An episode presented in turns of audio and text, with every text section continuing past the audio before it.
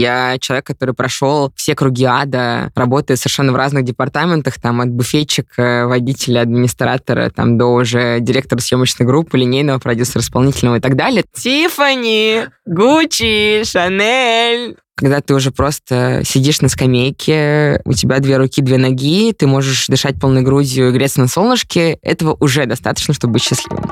Здравствуй, я Сергей Черепанов, основатель бегового клуба Академия Марафона. Ты слушаешь подкаст «Держи темп», подкаст о любительском беге и любителях бегать, от слова «любить». Чтобы не пропустить новые эпизоды, подпишись на «Держи темп» там, где тебе удобно нас слушать. И если тебе нравится то, что мы делаем, поддержи проект отзывом на Apple подкастах или сердечком в Яндекс Музыке. Приятного прослушивания. Кто не знаком, меня зовут Маргарита Мигранова. Я кинопродюсер и беговой энтузиаст. Наверное, можно сказать так. О, интересное словечко. Энтузиаст. А давно я ни у кого не слышал такого слова. Почему энтузиаст? А, ну, наверное, когда занимаешься любительским бегом, странно говорить, что ты там какой-то бегун, марафонец или что-то еще. Мне это все вызывает какое-то странное чувство, особенно когда у тебя был опыт профессионального спорта, Э, в прошлом э, беговой энтузиаст, потому что я в целом бегаю, но целью моего бега не являются результаты, а является все, что вокруг. Э, знакомство с новыми людьми, тусовки, какая-то помощь, если, я, если она кому-то нужна и так далее. Поэтому энтузиаст. С энтузиазмом. А энтузиазм слово ты не разбирала? Энтузиазм. Ну, энтузиазм. Француз, французское. Не знаю, чье это мне, слово. Мне нравятся слова играть. Сейчас, подожди, давай просто для того, давай. чтобы понять, как это выглядит, и дальше продолжу. Энтузиазм. Может быть, там скрытый смысл какой-то есть. Сильное воодушевление, увлечение, душевный подъем. Все так. Ну, тут вообще не придраться. Я стараюсь. Ну, в общем, не знаю, мне кажется, что это э, очень хорошо отражает то, что я делаю в рамках каких-то своих э, спортивных увлечений. Ты вот. воодушевлена. Я воодушевлена и воодушевляю. Мне это очень нравится. Мне очень нравится э, видеть, как люди приходят в бег, как они начинают что-то делать. В целом, как бы это то, наверное, с чем вообще меня обратно затянуло в спорт. А ты помнишь свою первую такую пробежку? А, ну, наверное, начнем с того, что я в детстве занималась профессионально спортом. Это было спортивное ориентирование и все, что было вокруг. Да, я вот... Ты из этих же? Я из этих лесников. Э. У нас вот недавно с Женей Гавриловым был подкаст, да. Гриша тоже. Гриша, Андрей Барышников. Мы все, да, из одной тусовки. В общем, я занималась ориентированием. Это достаточно специфический и даже странный вид спорта. А, но мне кажется, что это один из самых э, классных э, видов спорта для детей и подростков, потому что ты крайне разносторонне развиваешься, проводишь много времени на природе, и в целом, как бы если, или точнее, когда у меня будут дети, я бы крайне хотела, чтобы они как-то с этим видом спорта тоже соприкасались, потому что, ну, это действительно классное увлечение. Это в Москве было? Не, это было в Уфе, я из Уфы. А, ага. Вот. Ну, это тебя действительно разносторонне развивает. Да. У тебя были опыты больших каких-то стартов, соревнований, да. мастеров спорта, кандидатов? Да, всяких, я мастер спорта по спортивному ориентированию. Да. да, у нас это все немножко происходит легче раньше. Мне кажется, я в 15 лет или в 14 выполнила мастера. Вот. Немножко не так, как это в многих других видах спорта, потому что у тебя нет как такового одной одного трека, по которому ты бегаешь, соответственно, тебе нужно, чтобы у тебя в квалификации было какое-то количество людей с разрядами и некий должен быть подтвержденный э, там, статус соревнований, там, не знаю, чемпионат России, Кубок России или что-то еще. Ну, то есть есть несколько составляющих, по которым ты можешь выполнить э, тот или иной разряд.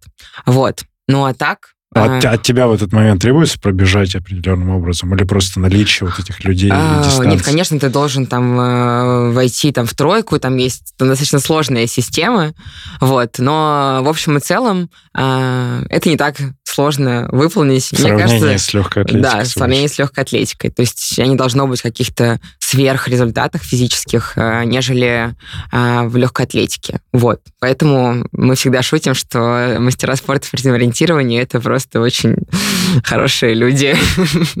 Которые смогли найти финиш. Которые, да, смогли найти правильный путь. Хорошо. У тебя до скольки лет вот этот Ой, ну, мне кажется, так или иначе, лет до 18, пока не начался какой-то переезд, поступление и так далее. Ну, в этом виде спорта крайне сложно развиваться, потому что, как таковой, нет нет как такового э, там, роста, поддержки, там, контрактов и так далее. То есть это вид спорта, который крайне развит в Скандинавии, в Европе, где есть клубы частные со своими спонсорами, большие там многодневки, большие соревнования. То есть в России такого нет, но при этом есть, опять же, энтузиасты, э, на плечах которых все это держится. А в основном, наверное, в Москве даже. Да нет, на самом деле везде. Во всех регионах. Ну, то есть это классное, это классное действительно увлечение, просто о нем мало кто знает, но как-то все вот так странно туда попадают. Ну, то есть все, все ориентировщики, которых я знаю, с которыми мы до сих пор встречаемся где-то, как-то это какие-то очень особенные люди. Я не знаю, как это работает, но, видимо, у вас есть какой-то вот это вот лесной вайб. Я не знаю, понимаешь, это какая-то странная действительно штука. То есть э, это все очень приятные люди. Я, ну, не знаю, правда, плохих э, каких-то людей-ориентировщиков. У меня пока тоже такая статистика, с кем знакомлюсь, все приятные. Да, нет, это серьезно. Ну, то есть это удивительная штука. Видимо, какое-то общее прошлое нас э, как-то объединяет, и мы... Ну, хорошо, ты переехала в Москву? Нет, сначала переехала в Петербург. Петербург там еще была там история училась. с тем, что я училась в Германии, потом я вернулась в Россию, потом я училась в Петербурге. Спорт был какой-то а, время? В Петербурге, мне кажется, было много работы. Я была очарована миром в кино, в которое попала. Я работала в баре, пила. Ну, в общем, как-то не было особо, знаешь, какого-то регулярного занятия, регулярных занятий спортом, кроме того, что я выступала за сборную института по баскетболу целом это было все. Че, в баскет играл? Ну да, есть такое. Рост, Мне нравится. Рослая девчонка. Ну а чего? Ты прямо сверху потекла? Не, я, знаешь, я играла в центре, обычно возвращалась на подбор э, и на добивание, знаешь. Ну ты бы быстрая была. Да, то есть как бы, знаешь, все-таки занятия какими-то циклическими видами спорта дают о себе знать. В общем, вот, это было такое какое-то увлечение, то есть не было систематических каких-то занятий спорта, кроме того, что тренировки раз-два раза в неделю по баскетболу. А вот, а потом я переехала в Москву, а, в очередной раз выгорела на своей новой работе, э, выдохнула, отовсюду уволилась, мне просто захотелось пойти побегать. И как-то вот когда у тебя какое-то намерение возникает в жизни, у меня всегда пространство вокруг как-то подстраивается под это все, потому что я очень быстро попала в тусовку Nike, э, мне как-то быстро стало пейсером, окунулась во всю эту атмосферу, как-то все это вот быстро-быстро-быстро закрутилось. А, в целом, мне кажется, что бег э, в Москве в тот момент был уже, это был где-то 18-й год, э, в какой-то стагнации, когда уже вот это вот золотые времена, когда все бренды только приходили, как будто бы прошли, и, э, не знаю, какие-то опять же, энтузиасты, видимо, это будет слово выпуска. Ну, в общем, каких-то ярких людей очень быстро выносило как-то куда-то наверх, и, в общем, мы подружились с Nike, много делали вместе. Потом как-то все это а, преобразовалось в то, что сейчас мы делаем э, беговой клуб э, с магазином Пик. И, в общем, не знаю, как-то все вообще неплохо получилось, все, мне все, кажется. Все само происходит. Да.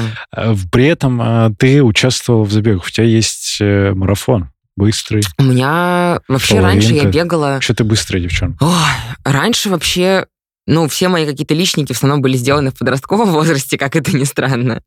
Ну, то есть э, то, что я бегаю сейчас, это и те Просто остаточные явления. Это уже какие-то, да, мне кажется, я на старых дрожжах это бегаю. Ну, то есть, учитывая, что я, конечно, тренируюсь систематически, но а, не в том объеме, в каком это было в подростковом возрасте. То есть все мои, действительно, почти все мои личники были поставлены тогда. И лучший марафон, и лучшая половинка, и лучшая десятка, и тем более лучшие какие-то там цифры. Ну, а, марафон 3.02, по-моему, половинка, час 26.30, что-то такое. Это, это в школьникам бежал? Ну, не, не в школьникам, ну, сколько, 16 мне лет было. Но я была жесткой.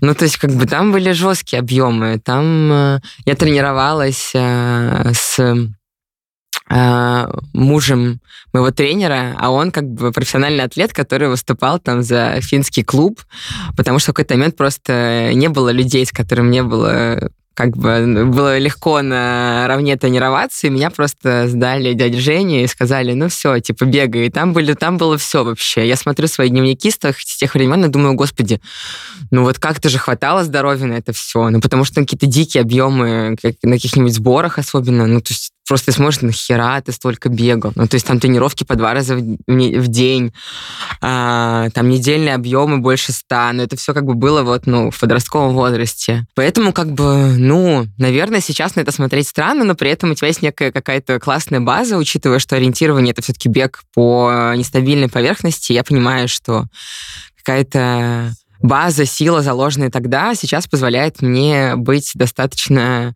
как бы, как это, продвинутый любитель, или как это называется? Так и называется. Вот, ну, в смысле, как, каким-то быстрой девчонкой, в общем... Э... При этом э, ты где участвовал? Ты, ты вообще как, помнишь забег свой, такой уже во взрослом? Ну, а, ну вот после этого всего Лайки. я... М- Ой, да я на самом деле, пока у нас еще, пока не было ковида, мы бегали я гоняла и на марафон в Таллин, бегала половинку в э, Амстердаме. Ну, в общем, как-то там было прям все очень активным. Очень, очень много ездили с ребятами из Nike. Наверное, до ковида куда-то и одна, и вообще... А ты в Амстере бежала вот в октябре, который да. в рамках марафона половинка? Да. Я, я бежал Ой. марафон там. Красиво. Ой, как раз это был 19 год, там было просто вообще великолепно. Была идеальная погода. У меня был такой отпуск, двухнедельный трип по друзьям. В общем, все это как-то было очень в тему вообще. А что вот из самых, ну, если ты в Европе бегала, может быть, какой-то запоминающийся забег, ивент? Ну, наверное, Амстердам самый такой яркий. Но если говорить вот опять же из последних пяти лет, э, это, наверное, Амстердам. Потому что как-то там было прям очень приятно и хорошо. То ну, есть Таллин это, достаточно... Это не потому, что там бег был, потому просто очень приятно. Ну нет, ну просто как там было приятно, там было много людей. Это, знаешь, это такое забытое чувство, когда очень много поддержки, а, очень много каких-то странных знакомств. Вот ты там бегаешь с местным клубом, какие-то паста-пати, еще что-то, идешь тусоваться после. В общем, все это как-то очень было правильно и классно. Вы через комьюнити Nike это все делали? Ну, как-то ну, да, синхронизировались? как-то, как-то все это были какие-то открытые контакты, в смысле в соцсети, и потом уже мы где-то находили контакты, встречались с ребятами, и все это как-то было очень просто. И мы, не знаю, ждали кучу ребят к нам.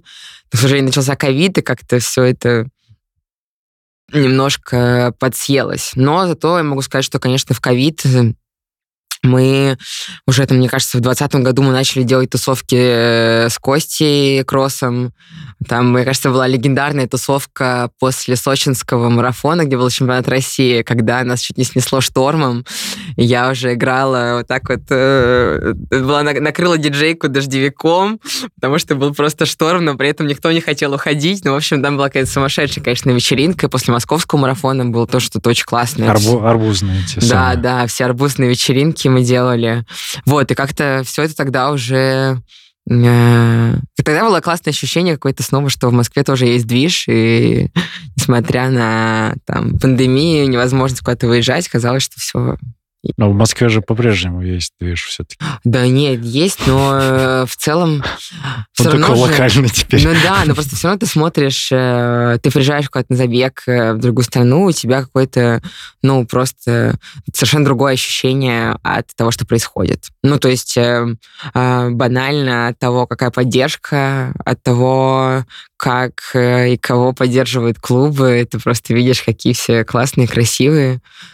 Ну вот у нас же за последнее время, вот при, при нашем и твоем в том числе участии, это все же продолжает развиваться. Да, безусловно, но есть э, какое-то, знаешь, ощущение, что как будто бы м- там, наверное, в 18-19 году начал качать велик, и какое-то было ощущение, что вот там ребята на подъеме, а бег немножко идет как будто бы вниз. Ну, потому что банально э, ты понимал, что какое-то ограниченное количество людей кочует с одной тусовки на другую, а новых людей очень мало. И, в принципе, систематически э, вот этим... Э, Просто сами в себе, получается, Да, живут. ну как бы все тусовались как будто бы внутри себя, никто особо не приводил новых людей. То есть было просто такое ощущение, потому что как будто бы бренды уже наладили какие-то свои вот эти вот э, клубы, продажи и так далее, в целом не особо инвестировали во что что-то новое. А, там тогда, мне кажется, каких-то новых комьюнити а, появилось только NCNC, которые действительно что-то делали. Там Катя, Тоня, я тоже как-то им помогала вот, э, в их начинаниях. А, и какое-то было, вот, знаешь, такое странное ощущение, что все вот как-то просто э, качуют. Одни и те же, да, люди? Туда и сюда. Сейчас э, мне кажется, что я, по крайней мере, чувствую какой-то новый прилив сил, а, в силу того, что мы начали делать беговой клуб с пиком, и туда пришли вообще новые люди. То есть это, это удивительное чувство, которое меня очень драйвит, потому что это, как я говорю, люди, не искаженные бегом. Знаешь, вот когда э, пришли новички, а, при том, что их там пришло достаточно много. Еще в прошлом году, когда все это начиналось, там приходило там, по 30-50 человек. Это люди, которые там спрашивали в чате искренне, не зная ничего об этом, что-то там про первые забеги, гели там и так далее. Это, поэтому это там классные ребята, аудитория магазина Пик, которые любят можно, модную одежду, занимается работой в каких-то креативных индустриях и так далее. Это для меня стало таким открытием, каким-то новым витком вообще мотивации что-то делать, потому что, о, ну я не знаю, но как-то вот видеть, как люди делают какие-то свои первые шаги, ты, наверное, прекрасно понимаешь, о чем я говорю, это супер тебя заряжает, потому что тебе самому хочется тренироваться в этот момент, тебе самому хочется как-то больше времени в это инвестировать, вот. И да, сейчас есть какое-то ощущение, что люди как-то снова захотели бегать, потому что я вижу, ну, во-первых, какие-то новые беговые клубы, э, каких-то новых людей, по крайней мере, ты приходишь куда-то, и у тебя нет ощущения, что ты видишь одни и те же лица. Не знаю, это мое ощущение. Просто тех, кого ты видела, они уехали. Может быть. Возможно. Знаешь, я пока ты сейчас вот этот монолог э, рассказываешь про вот эту новинку, э, у меня возникла мысль, что какой-то момент э, ты просто взяла паузу, не была, э, может быть, и какому-то комьюнити, и тут вы сами начали это комьюнити пушить, и ты такая, хоп, о, народ новый, новый, новый. И от этого тебя как раз... Э, ну, в том числе, конечно, потому что мы, конечно, все люди, искаженные брендом, крайне тяжело переживали уход Nike, а, там, то, что из Nike Box сделали Яндекс Дачу, еще что-то. Ну, как бы для меня как и для многих людей, которые были причастны к Nike тогда, это были очень тяжелые переживания э, в силу того, что у тебя просто очень много сил, эмоций, и, там, не знаю, времени во все это инвестировано, у тебя очень много друзей оттуда, каких-то близких, э, очень близких, э, приятелей просто. Я не знаю, ко мне до сих пор на пробежке уже в пик приходят люди, которые там начинали со мной бегать Nike и говорили, вот, Марго, как всегда, классный пейс, там что-то еще. Это, ну, не знаю, это как, не, как твоя первая учительница. Знаешь, вот такое ощущение. А, при этом, не знаю, видишь, э, я не из тех людей, которые как-то вот качуют из одной тусовки в другую, но как бы я... Ты создаешь эту тусовку. Я моногамна, знаешь, мне не нравится вот это вот ощущение, когда ты где-то болтаешься в космосе, ни к чему не принадлежишь, все равно как бы, что бы ты ни делал, это история про какую-то философию, э, про какое-то ощущение, поэтому в общем, да, наверное, после ухода Nike мне было тяжеловато в силу того, что просто, ну, в целом, 22 год был непростой для всех. Надо признать, что мы все находились в достаточно подавленном состоянии, и как-то не особо даже хотелось тренироваться, если честно, в таком состоянии, потому что... Ну, потому что... Благодарю за то, что слушаешь сейчас этот эпизод. Напомню, что «Держи темп» — это подкаст клуба любителей бега Академия Марафона. И ты можешь нас не только слушать, но и присоединиться к нашим тренировкам, в том числе дистанционно. В сообществе ярких и уникальных людей под присмотром профессиональных тренеров ты прокачаешь свои беговые навыки и достигнешь желаемых целей в беге. А еще когда-нибудь сам станешь героем подкаста, если захочешь. Ссылка на сайт Академии в описании выпуска. Запишись на пробное занятие и приходи знакомиться про пик Running Club. Это что за история? Ну, помимо того, что это, ну, будем честны, откровенно, реклама и магазина в том числе, что это все-таки прям вот ты считаешь, что новая-новая аудитория, которая такая, вокруг чего она образовалась? А, ну, Идеи побегать? Ну, надо сказать, что пик — это не совсем как бы такой обычный проект, он также делается энтузиастами. Это люди, которые до сих пор, условно говоря, ездят на все недели моды, напрямую закупают э, одежду и так далее. Но еще это люди, которые очень любят то, чем они занимаются. И это распространяется на все. На то, как они э, работают э, с клиентами, с пространством, на то, какие проекты они делают. Ну и когда ты видишь просто очень увлеченных людей, в целом ты к этому подключаешься. Плюс, как бы будем честны, что у ребят все очень классно со вкусом. Ну, то есть э, с ребятами все хотят дружить, и в целом это классная какая-то классная сцена для того, чтобы на ней что-то делать. Соответственно, ребята в какой-то момент просто задумались о том, чтобы делать комьюнити. Все это началось с велозаездов. Я думаю, что это такая... Это э... точка, вот магазин же, где Rebellion да, снизу находится, кафе. Да, внизу Rebellion, сверху два этажа магазина.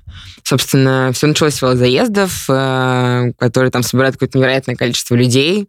При этом это все классно организовано. И потом в какой-то момент э, Рената Хафизова, капитан клуба Э, вместе с ребятами начала делать беговой клуб. Я как-то не сразу во все это вписалась, но когда пришла, поняла, что меня эта штука точно заряжает, и, в общем, мы уже начали продолжать делать все это вместе. Вот, но это, правда, совершенно новые люди. То есть, э, когда мы делали поддержку на московском марафоне, э, ну, как бы я как бывалая объясняла, что надо делать. Там ребята первый раз там рисовали плакаты, несли трещотки. А точка была как раз около магазина, вот на бульваре? Не-не-не, мы когда тогда как нам не согласовали эту точку, мы были на набережной э, возле высотки на Котельнической. У нас была такая немножко обособленная зона, но как бы всех это очень зарядило. Потом ребята начали бежать свои первые забеги, это уже было такое, то есть у нас там каждый раз там все делятся какими-то результатами, что-то еще, но это правда люди, которые там как-то в это были слабые погружены. И сейчас мы регулярно собираем там больше там 60-70 человек на пробежках. То есть, конечно, зимой было сильно меньше. А это как часто сейчас происходит? Каждое воскресенье 9.45, Петровский бульвар. А, прикол. Ну, вот. Это поэтому, без, без оплаты просто без, приходишь. Да, при этом ребята ставят нам всегда кофеечек, э, булочки, еще что-то. То есть за это им большое спасибо. Мы вот, э, получается, когда в июне отпраздновали год клубу, шумно в Кривоколенном с группой «Лаванда», своим спешл-меню, в общем, все как надо. Очень здорово.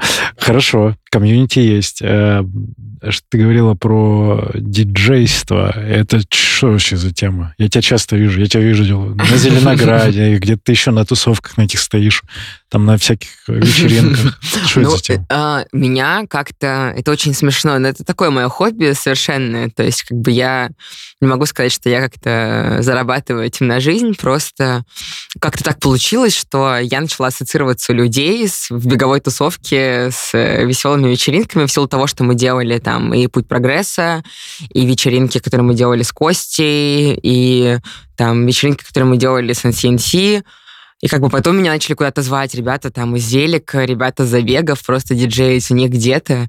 Э, я называю себя диджей Аукс, потому что чаще всего на таких вечеринках ты играешь какую-то э, просто веселую, популярную музыку. С телефона через э, провод. Да, ну не ладно, не через телефон, а через провод, но в общем и целом это что-то такое в стиле школьной дискотеки. И очень забавно, что я сейчас, меня ребята часто зовут бегуны, зовут играть на свадьбы. Это очень забавно. Ну, то Такую есть... вот поорать музыку ну, да, поп попсовую э, Какой-то, да. Ну, разные поп степени попсовости в зависимости от того, кто что хочет. Ну, но... Популярную, скажем. Да, но в общем и целом очень забавно, что какие-то люди уже там, знаешь, соединяются сердечками и зовут меня играть на свадьбу. Это очень трогательно. Я, если у меня есть возможность, всегда соглашаюсь, ну, потому что это... Ну, это откуда? То есть это у тебя есть оборудование, или ты просто сама что-то с SoundCloud ну, слушала? Я... Что это вообще? Ну, вообще, надо сказать, что у меня музыкальное прошлое. Я, у меня раньше была моя джазовая группа. Я училась в нескольких музыкальных школах, и все такое тоже мое э, классное прошлое. Вот. А... Я мастер спорта по ориентированию, у меня джазовое образование. Да, кайф, да. Кайф, ну, в общем, как, ты же понимаешь, что когда ты становишься взрослым, тебе крайне сложно становится инвестировать свое время в какие-то свои увлечения, что требует, ну, не знаю, времени, денег, э, еще чего-то. У тебя там работа, еще какие-то вещи, и ты как бы всегда делаешь выбор. Диджейство в этом плане то, что тебя особо не требует какого-то времени, ну, потому что есть как бы достаточно простой навык, который заключается там в сведении музыки, и дальше ты просто, не знаю, сохраняешь треки. Чувство, чувство вкуса еще нужно Нет, само собой. Но с этим, видишь, как бы как-то все, мне кажется, родители постарались и привили все-таки чувство вкуса прекрасного. Вот, и дальше как бы просто эта история получилась сама собой, потому что у меня сначала вообще не было оборудования, потом мои, кстати, беговые друзья подарили мне на день рождения какую-то простенькую деку, контроллер, с которым я сейчас э, катаюсь по вот этим вот странным беговым гастролям. Вот, поэтому это какая-то классная штука. Ну, в целом мне нравится дарить людям настроение. Это, опять же, про энтузиазм беговой и так далее. Ну, то есть это все отсюда. У тебя плейлист какой-то? А, есть? Ну, конечно, флешечки. А, а есть, есть открытый плейлист, вот, которым ты можешь поделиться? Ой, но он не совсем просто попсовый. Это, ну, знаешь... На, на пробежку зайдет? Да, я есть фанат этого плейлиста Андрей Барышников, который постоянно работает или бегает в этот плейлист, и вы можете а на пробежку он, зайдет. он, он на SoundCloud. Все, давай, давай ссылку дадим Да, тоже. хорошо. Это плейлист, который действительно... Андрей Барышников, передайте привет. Э, он все время бегает этот плейлист и скидывает мне скриншоты. Это крайне трогательно. Я буду очень рада, если кому-то еще понравится. Там как раз 116 BPM, отличный вообще темп для ну, какой-то пробежки. С VPN, да. наверное. Ну, а что делать? Ну, придется уж как-нибудь так. Мы уже давно в этой лодке, так что что делать, ребят? А касательно тебя и контента потребления, вот во время пробежек ты же все равно поддерживаешь какие-то там сколько, 4-5 тренировок в неделю ты делаешь ну, сейчас? 5-6, наверное, все-таки. Ты что, что сама слушаешь, потребляешь что-то во время? Я не очень люблю подкасты, потому что, в смысле, во время бега, потому что это такой отдельный пласт информации, который мне сложновато воспринимать. Ну, то есть, как бы, если это какая-то восстановительная пробежка, еще может быть, но в целом это чаще всего либо тишина, либо музыка.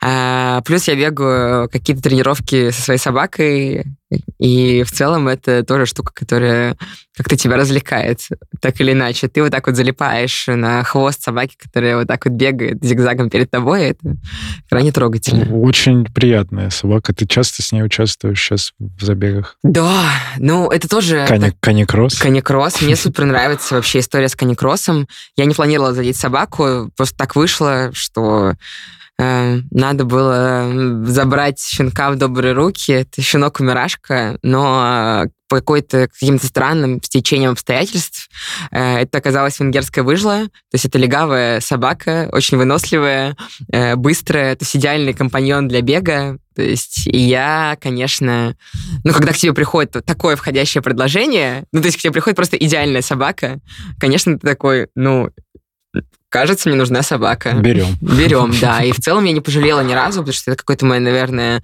главное приобретение прошлого года, потому что это, конечно, спонсор моего ментального здоровья, ментального здоровья моих друзей, коллег, потому что собака в целом почти всегда со мной.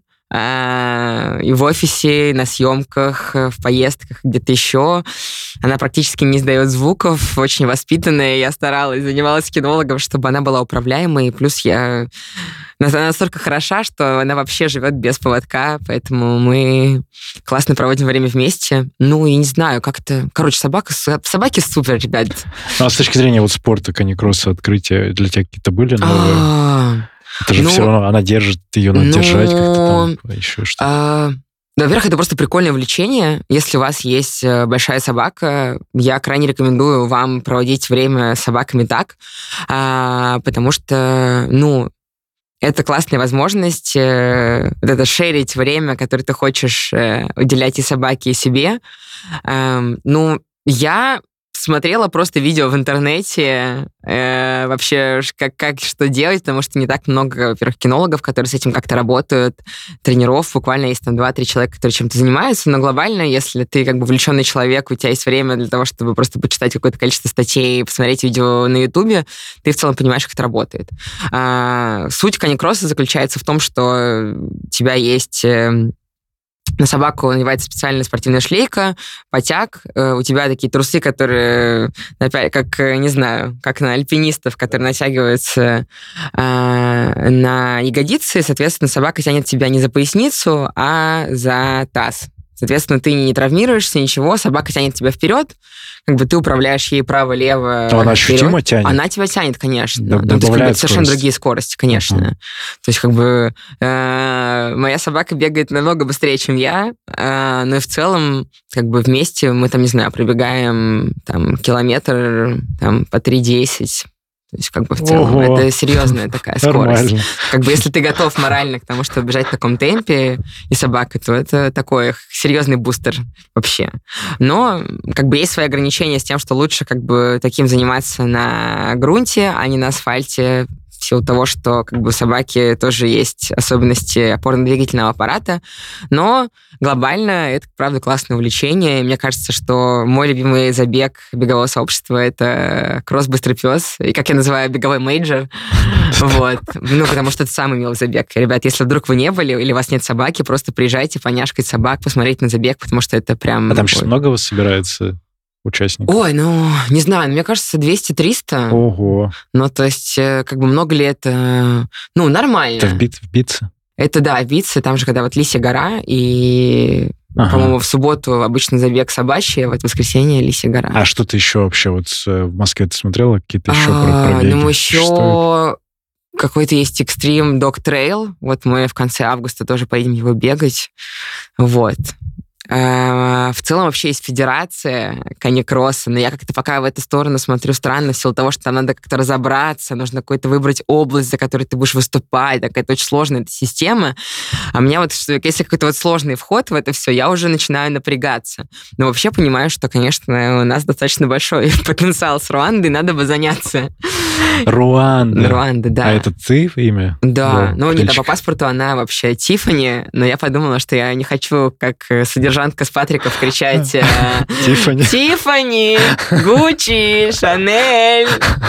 Вот, и поэтому я выбрала кофейное имя для своей собаки. Поэтому, да, мою собаку зовут э, Руанда, как мой любимый кофейный регион. Вау, э, прикольно. Вот, коротко, Крошка.ру. Крошка.ру.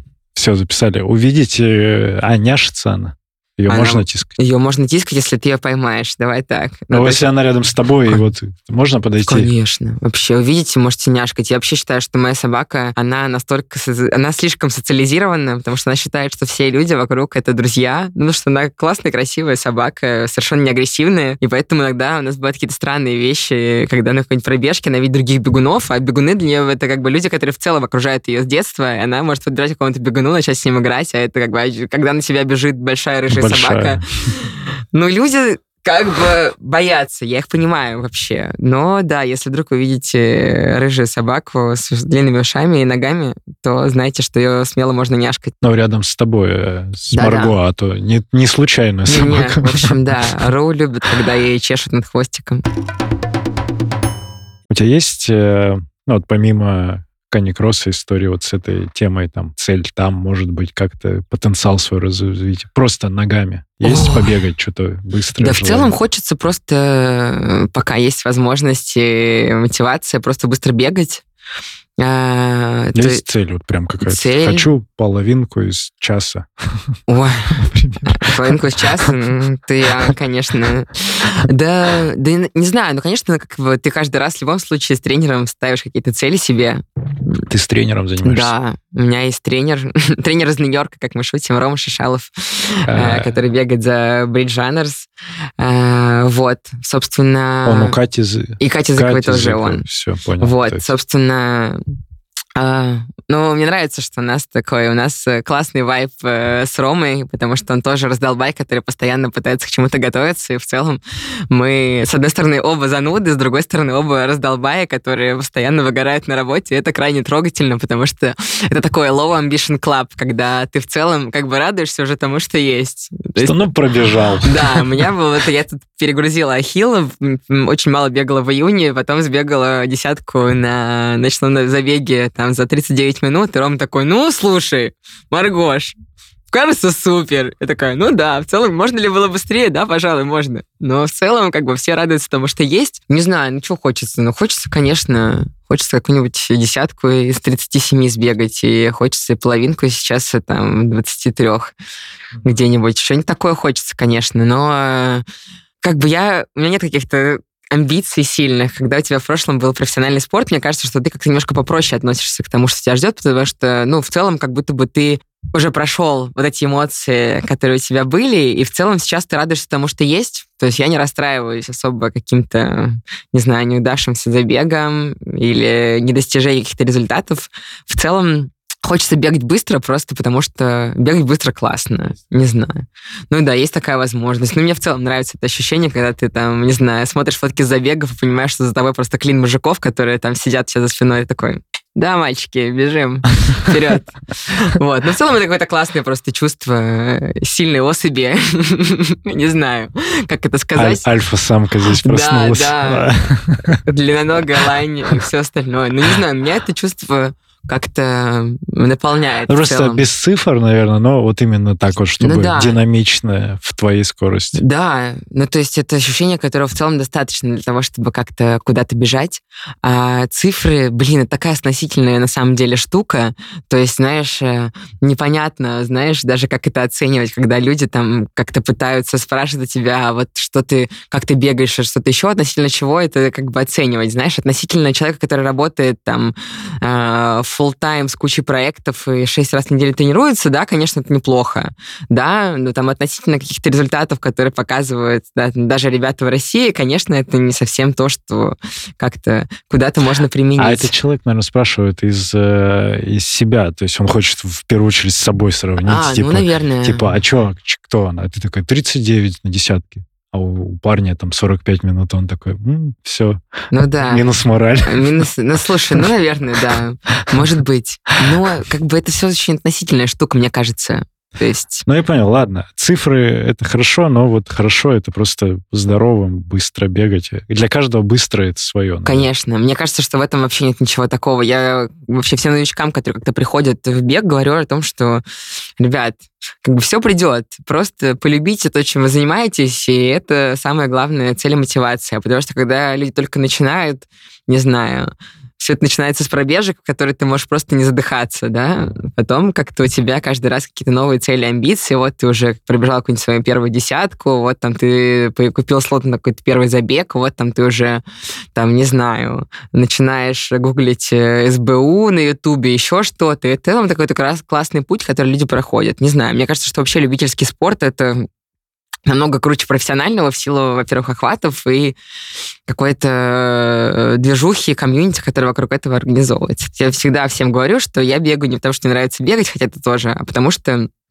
а, мне очень нравится встречать каких-то неожиданных людей на этом странном пути. То есть я понимаю, что а, там я в силу своей профессии все-таки э, как-то закрыта в этой вот медиа-тусовке из кино, музыкантов, чего-то еще, и иногда практически всегда очень приятно выйти за рамки этого всего, там, не знаю, поболтать э, с какими-то людьми, э, с, не знаю, с обычными профессиями или с какими-то странными профессиями. Это там, расширяет Это круг, расширяет круг просто круг общения, uh-huh. это классно. То есть нет ощущения, что ты вот находишься в этом пузыре Садового кольца, э, где все разговаривают только о том, какое, не знаю, кино или какой ресторан открылся или еще что-то. Ну, в общем, это просто очень классно тебя действительно расширяет. Расскажи про вот профессиональную свою деятельность. Э, ты, ты любишь тоже это, я вижу и чувствую. Ой, да. Что, как, как ты к этому пришла? Вот продюсер кино, это вот ты правда продюсер? Да.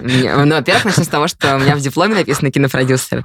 Я один из немногих людей в профессии, у которого диплом э, профессиональный. И ты работаешь по специальности. Да, я работаю по специальности, тот самый человек. Слушай, как-то все вообще как бы пришло достаточно странно. Я не мечтала быть кинопродюсером и вообще продюсером, но в силу разных обстоятельств э, у меня просто есть куча навыков, которые этому способствовали в виде, там, не знаю, какой-то коммуникабельности, самоорганизации, э, не знаю, просто там, не знаю, обаяния человеческого, эмпатии и так далее. А, потому что я планировала быть журналистом, поступила на журналиста, посмотрела на своих одногруппников, поняла, что это совершенно не моя история. Уехала как бы поступать в Питер, и смотрю, продюсер кино и телевидения, блин, звучит прикольно. Преподаватели с цветными волосами, супер, мне очень нравится. Вот, ну и просто посмотрела список предметов, мне показалось, что это классно, Э, параллельно, на всякий случай, подала документы на ИНЯС, чтобы мама была спокойна. Силу того, что я училась в Германии, у меня не было проблем с языками. Вот, ну и все, и как-то все это закрутилось, а когда ты попадаешь в этот мир, а, ну, в общем, тут как со многим, тебе, ты либо в это влюбляешься, либо это совершенно не твое. И вот как бы если ты влюбляешься, тебе крайне сложно из этого выйти. Потому что я очень быстро начала работать на каких-то съемках, э, благо вуз позволял э, работать и учиться, и там к моменту окончания я уже жила в Москве, Uh, уже снимала свой первый фильм как продюсер взрослый. Вот. Продюсер для меня это мужик такой с деньгами, типа бабки даю, делаем? Как это вот по-правильному? Ну, Проди... в целом Тот продюсер... человек, который что делает? Ну, продюсер — это лицо, которое инициирует э, производство фильма, там, любого другого аудиовизуального произведения и, соответственно, берет на себя ответственность за там, финансирование, производство и прокат фильма.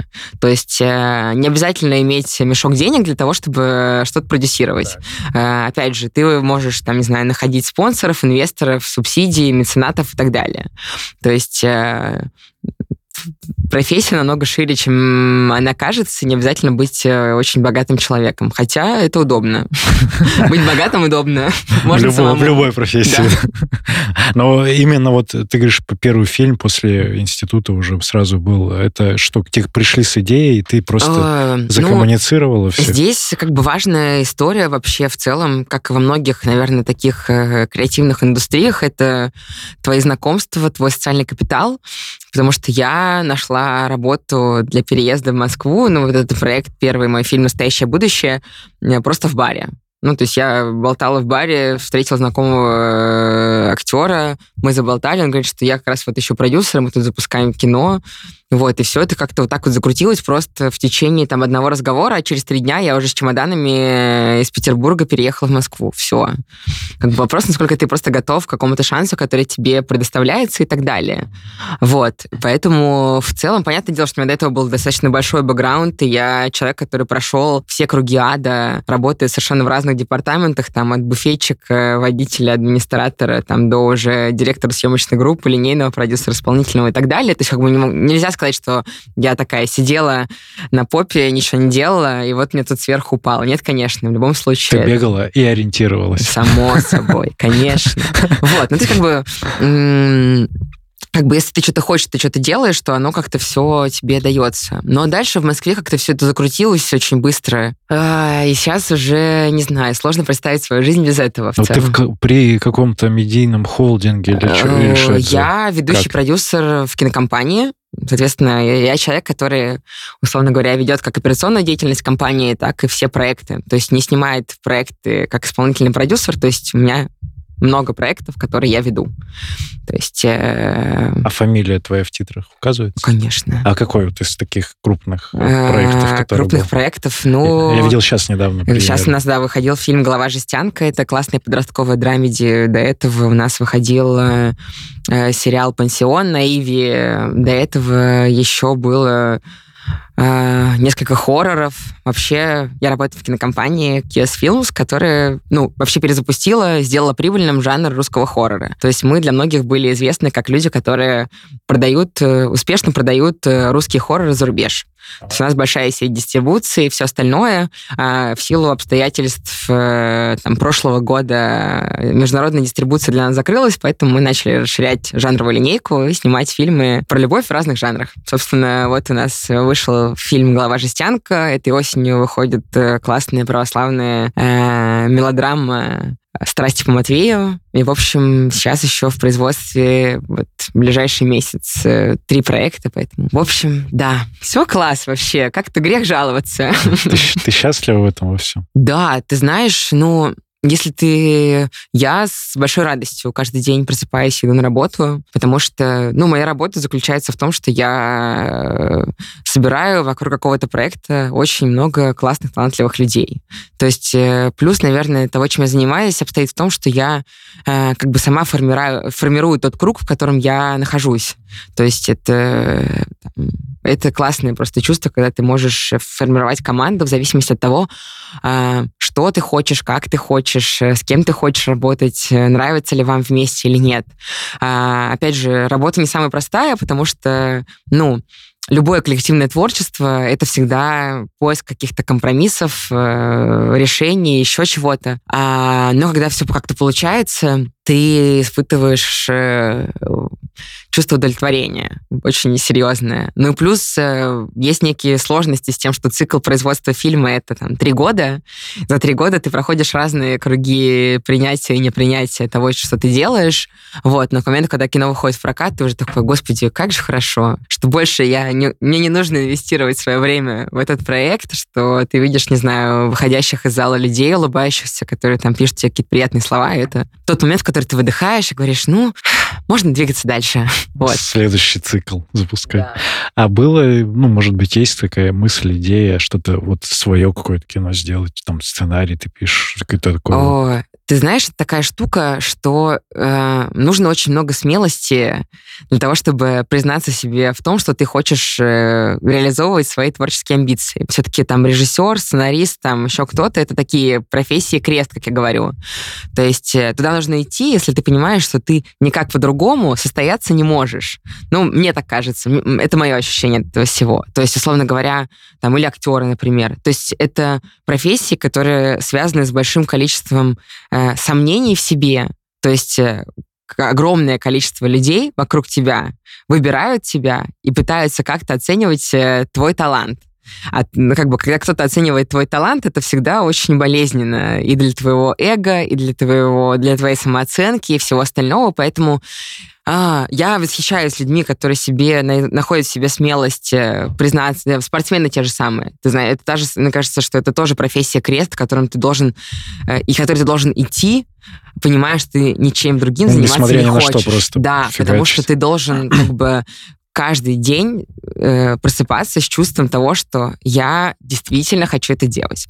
А, у меня, безусловно, есть некие творческие амбиции, я реализую их, э, снимая вторую камеру. Ну, как бы внутри проектов есть Second Unit, это второй юнит, который снимает какие-то э, менее важные сцены, какие-то неигровые сцены, детали. И вот уже в трех проектах я была режиссером второго юнита, и это какая-то моя такая прикольная отдушина. Плюс как бы моя работа все-таки подразумевает, что я как-то креативно подключаюсь к разным стадиям производства. То есть это не только то, что я сижу, считаю сметы и говорю людям, работайте хорошо, не работайте плохо. Снимайте кино вот хорошо, деньги. плохо не снимайте. Вот деньги, тебе денег не дам, ты работаешь плохо. Нет, конечно. То есть это подразумевает мое включение там и э, в кастинг, и в выбор команды, и в принятие каких-то решений, безусловно. Вот, поэтому как бы креативной работы достаточно. Дальше вопрос э, опять же, времени чего-то еще. То есть я допускаю, что в какой-то момент я состоюсь, возможно, как режиссер, но это такой путь, который намного удобнее пройти, если ты уже, знаешь, продюсер со своими какими-то деньгами, как-то склеил классный проект, и вот уже можешь себе позволить такую игрушку, как э, быть режиссером. То есть, ну, наверное, а, все-таки кино это достаточно специфическое искусство и еще более специфический бизнес. Ну, потому что, ну, это, пожалуй, если вы хотите куда-то инвестировать и не вернуть инвестиции, это вот в кино сейчас, в 23 году.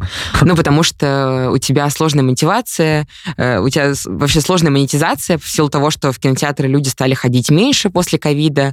А, там, не знаю, в целом есть какие-то куча ограничений, связанных э, с государственным регулированием, еще чем-то, и поэтому как бы э, это тяжелый бизнес, и опять же только энтузиасты, которые бесконечно любят кино, готовы в него входить. Как бы всем людям, которые я нанимаю, например, в команду, я говорю, что для нас самое важное, чтобы вы не боялись э, невыполнимых задач и любили кино. В целом это то, с чем нужно, мне кажется, приходить э, вообще в эту сферу, в эту профессию. Фонд кино как работает? Э, он, он, при, он всем деньги ну, дает? Э, ну, во-первых, э, есть Министерство культуры, есть фонд кино. Фонд кино поддерживает больше какие-то коммерческие большие проекты, и там, опять же, есть возвратные и невозвратные субсидии. То есть, условно говоря, где фонд кино выступает как, по сути, инвестор, которому нужно вернуть э, вложенные инвестиции. Есть невозвратные инвестиции. А Министерство культуры дает субсидии, там, опять же, есть несколько конкурсов, там, типа авторское кино, детско-юношеское кино, еще какое-то кино. В общем, э, они дают до 65% бюджета. То есть работает в целом такая поддержка? Не, ну, конечно. Это же штука, которая все-таки, как бы люди не относились к государственным деньгам, это очень классный инструмент поддержки сферы все-таки, потому что инвесторы, даже не профильные, намного больше, намного более уверенно заходят в проект, если там есть там, мягкие деньги от какого-то государственного э, государственной институции. Потому что, во-первых, э, наличие договора с Министерством культуры подразумевает, что ты все-таки доделаешь это кино, и эти риски ты уже отметаешь сразу. А во-вторых, как бы, ну, когда у тебя, тебе, не знаю, бюджет склеен так, что у тебя 65% денег уже есть, в целом не так уж и много нужно найти еще дополнительных э, инвестиций. Поэтому это классный инструмент регулирования, э, инструмент поддержки. Понятное дело, что хотелось бы, чтобы все-таки объем поддержки э, и как бы масштаб этой поддержки был бы больше, но как есть в целом если ни у кого нет каких-то предрассудков относительно государственных денег, почему нет? То есть, э, опять же, там работают очень талантливые э, люди, не лишенные чувства прекрасного. Я считаю, что это классно. Почему, если есть такой инструмент, почему бы им не пользоваться? Давай две-три рекомендации у тебя есть насмотренность э, фильмов, э, вот которые, ну, может, неважно, русские, не русские. Русские фильмы. Ну, помимо «Голова жестянка», драмеди, да. это Слушайте, мы уже отметили. Не знаю, я из последнего, я под огромным э, впечатлением э, от э, последнего сезона сериала «Наследники». я фанат вообще. Нет, а, да, мне кажется, это Netflix. В общем, нет, это HBO.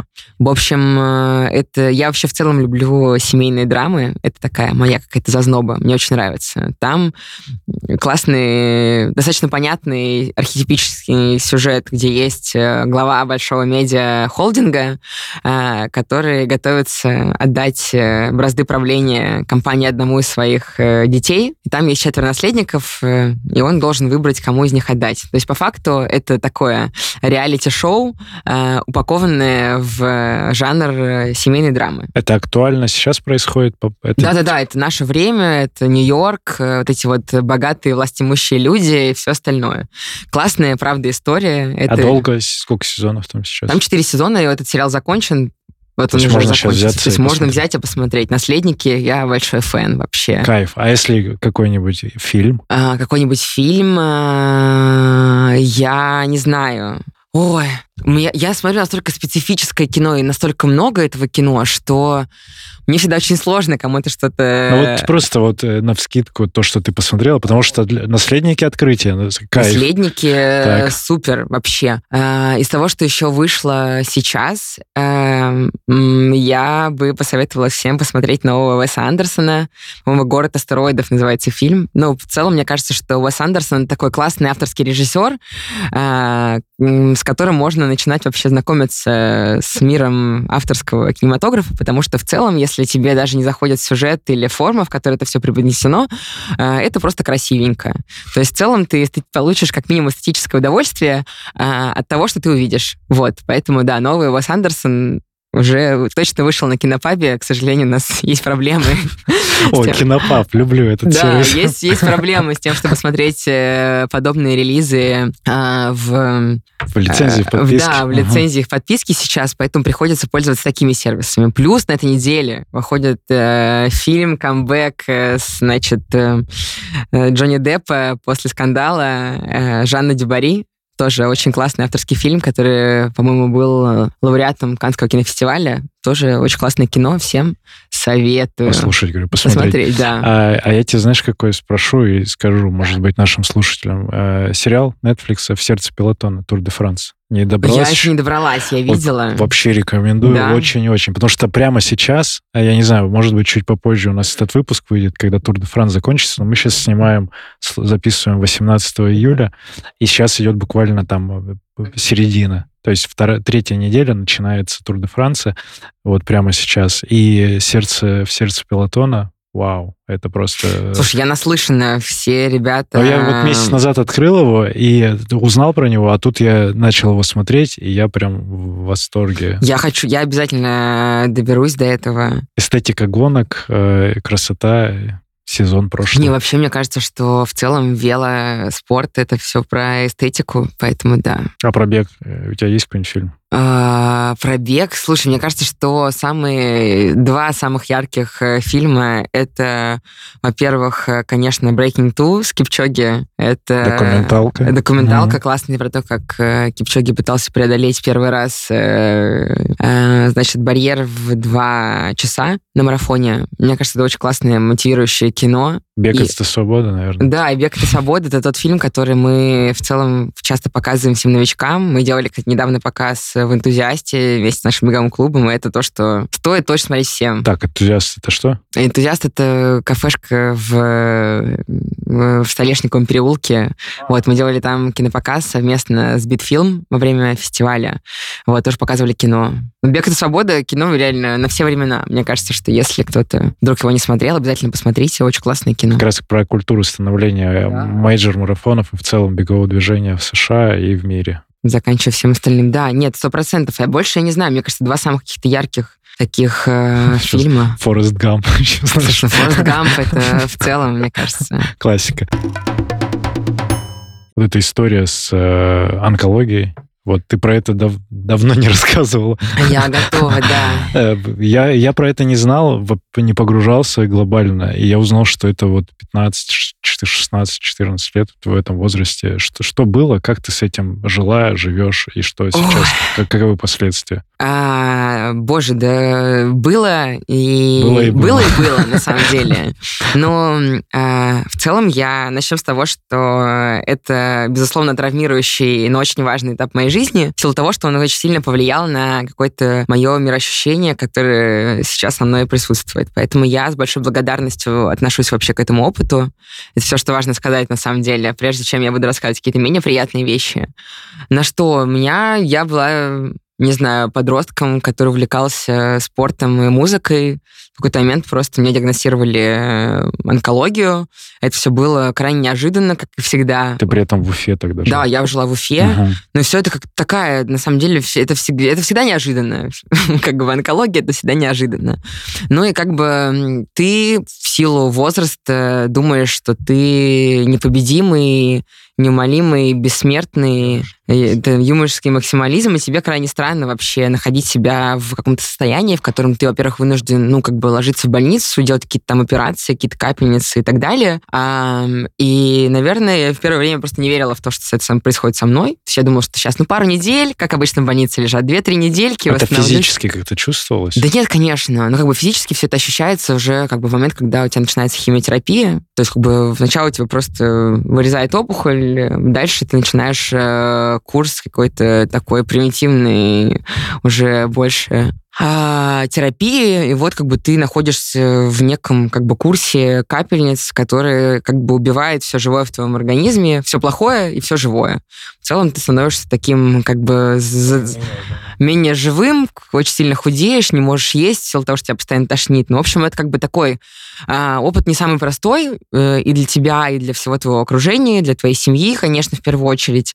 Вот. Но, э, не знаю, видишь, как бы мне еще было там 14-15 лет, я, я еще находилась э, в детском отделении, а с детьми, конечно, находиться, переживать это с детьми намного проще, а, с одной стороны, сложнее, с другой э, проще, потому что вокруг тебя все-таки достаточно светлые, открытые люди, которые, у которых нет ощущения того, что это какое-то наказание. Что люди, которые сталкиваются с подобными заболеваниями, считают, за что мне это, ну, как бы какая-то рефлексия идет на это, чем же я заслужил, почему я и так далее.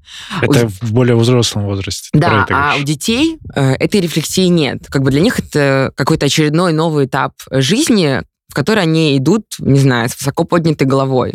Понятное дело, что они сталкиваются с теми же самыми проблемами, что и ты в виде физического состояния недомогания, но при этом как-то все это намного легче играючи. То есть мне я познакомилась с огромным количеством удивительных детей тогда. И это дети, которые очень быстро взрослеют. То есть, общаясь э, с ребенком, которому 4-5 лет, ты вообще не чувствуешь разницы в возрасте, когда тебе там 15. То есть это удивительная история. То есть там дети, которые знают э, трехэтажные названия своих заболеваний, препаратов, всего остального. И думаешь, господи, как ты это запомнил? Я не могу запомнить этого. Почему ты это помнишь? Вот. И поэтому... А, а тяжело это переживается в силу того, что у тебя совершенно точно падает какое-то чувство, не знаю, многие живут с каким-то ощущением, там, не знаю, кармы, бумеранга или чего-то еще. Когда ты смотришь на больных детей, ты понимаешь, что ну что это за карма, что эти дети сделали плохого в своей жизни. У тебя вот этот институт вообще кармы, институт жизни бумеранга и всего остального, он очень ломается. И ты как бы в целом понимаешь, что жизнь не всегда бывает тебе справедлива, и это не зависит от того, хороший ты человек или плохой. И в целом есть просто обстоятельства какой-то непреодолимой силы, которые с тобой случаются. Но очень сильно в этой ситуации помогает э, чувство того, что ты не первый, ты не последний, люди переживали это до тебя, люди будут переживать это после тебя, и когда ты снимаешь с себя вот это вот чувство того, что ты эксклюзивный страдательец, главный, все остальное, когда ты снимаешь с себя вот эту вот роль, э, тебе становится намного проще. Ты просто переживаешь это все, надеешься, веришь в том, что как-то все это пройдет. Ну и в целом, как бы сейчас все хорошо. У меня там сколько, 13 лет ремиссии. Как видите, я неплохо бегаю, хорошо выгляжу. И в целом, безусловно, есть некие, некие побочки, которые из этого всего вытекают, э, обязательства, которые требует постоянного медицинского обследования, а, еще некое там терапия, но в целом это никак не э, отражается на моей ежедневной жизни. сейчас я могу сказать, что действительно это был полезный, классный опыт, который сформировал меня. Потому что, конечно, когда ты выходишь из такого сильного потрясения, ты понимаешь, что в целом, э, когда ты уже просто сидишь на скамейке, у тебя две руки, две ноги, ты можешь дышать полной грудью и греться на солнышке, этого уже достаточно, чтобы быть счастливым. То есть, э, когда люди говорят мне, откуда ты берешь э, силы, эмоции, мотивации на то, чтобы быть, вообще все это вывозить и быть открытой, позитивной, я говорю, ребят, ну, самые счастливые люди чаще всего испытывали очень страшные вещи в своем прошлом. И это тот тумблер, когда, знаешь, когда у тебя вот на этом тумблере эмоций появляется очень много делений. Когда вот у тебя нижняя граница падает очень низко, и ты сталкиваешься с очень страшными какими-то эпизодами в своей жизни, ты понимаешь, что тебе намного проще быть э, счастливым и чувствовать себя хорошо. Прививает чувство благодарности к жизни. Да, совершенно Просто точно. по умолчанию. Совершенно точно. Ну, то есть это штука, которую, ну, которую, которую ты несешь просто каждый день. Это чувство благодарности тому, что ты все еще здесь, ты все еще можешь жить свою жизнь, эм, не знаю, бегать, э, завтракать с друзьями, работать э, работу и так далее. Кайф. А есть какая-то рекомендации вообще к людям базовые? Это же каждым может по факту случиться, что-то проверить, э, на что обратить внимание вообще? Да, в целом просто регулярно делать э, чекапы, есть, не знаю, онкомаркеры, просто следить за собой. Когда что-то болит, не надо, не надо пренебрегать этим. Есть куча, мне кажется, сейчас, когда у нас там, не знаю, э, практически в каждом, рядом с каждым домом есть какие-то, не знаю, лаборатории, в которых можно сдать кровь, обследоваться и так далее. Очень странно, особенно в Москве, очень странно говорить, что у тебя нет каких-то, знаешь, там, ресурсов для чего-то. Это стоит не так дорого, и вполне там, типа, 5-10 тысяч в год ты вполне можешь инвестировать в то, чтобы э, заняться собственным здоровьем. Поэтому просто следи за собой. Все очень просто. Да, биохимия крови базовая там. Ну, каждый... базовые вещи, даже, даже если не онкомаркер или не что-то еще, это, ну, хотя бы начните с малого. Просто, ну, свое тело надо любить. Я вообще пропагандирую э, эту философию, что я стараюсь ежедневно делать что-то для того, чтобы моему телу было хорошо. Не знаю, тренироваться, хорошо питаться, нормально спать, э, не знаю, там, ходить на массажи и что-то еще. У тебя есть какие-то диеты, может быть? Может, Слушай, я может, сейчас это... преисполнилась. Мне кажется, люди, которые меня окружают, уже подустали от того, что я люблю вообще экспериментировать с пищевыми привычками э, давно. Ну, в смысле, мне нравится пробовать что-то новое, исключать какие-то вещи из своего рациона или еще что-то. И этой весной э, меня мой косметолог подбила попробовать э, э, посидеть на диете без сахара, глютена и молочки. И я за там... А, ну и перестать перекусывать. То есть, условно говоря, есть там два раза в день без перекусов. И я в течение там двух-трех недель увидела настолько сильные метаморфозы ну, в том, как я выгляжу, как я сплю, там, как изменился состав моего тела, что я до сих пор стараюсь придерживаться этой диеты, и это, э, это просто невероятно. Ну, то есть э, сложно держать какую-то диету, вообще что-либо, какую-либо привычку в, в, вводить в свою жизнь, когда ты не видишь результата. То есть как бы ты там начинаешь тренироваться на коврике дома, и, конечно, там через неделю у тебя не появится 2-3 новых кубика пресса. А тут действительно, если ты как бы достаточно жестко и сразу ограничиваешь себя, в течение двух-трех недель ты видишь просто феноменальный результат. То есть, я не знаю, у тебя уходят все отеки. Ну, то есть просто отечность как факт просто выпадает из твоей жизни. У тебя там, не знаю, уходит лишняя вода, у тебя налаживается сон, еще что-то. И это удивительная вообще штука. То есть я, опять же, не говорю о том, что всем нужно отказаться от глютена, сахара там или чего-то еще. Ну, от сахара можно все. Да, а еще сократил количество кофеина. Это тоже прикольный опыт для меня, как для человека, у которого дома есть все виды заваривания всего. Я открыл для себя мир декафа, который тоже большой. Опять же, э, живя в Москве в 23 году, сложно жаловаться, что у тебя чего-то нет какая-нибудь лавка или самокат привозит себе кучу безглютеновых, э, бессахарных, э, безмолочных вариантов э, в течение 15 минут. А, как бы, если у тебя есть альтернатива, почему бы не попробовать просто поэкспериментировать с этим? Ты можешь что-то себе туда-назад самое начало твоей любительской беговой карьеры порекомендовать? Мару, вот с текущим опытом. Да нет, на самом деле. Мне кажется, что все случилось очень правильно. Ну, то есть, как бы, я могу порекомендовать всем остальным, ребята, не знаю, просто найдите себе классную компанию, с которой вы будет просто классно проводить время. Это может быть все что угодно. Беговая школа, беговой клуб, просто друзья или подруги, которым было бы интересно развиваться.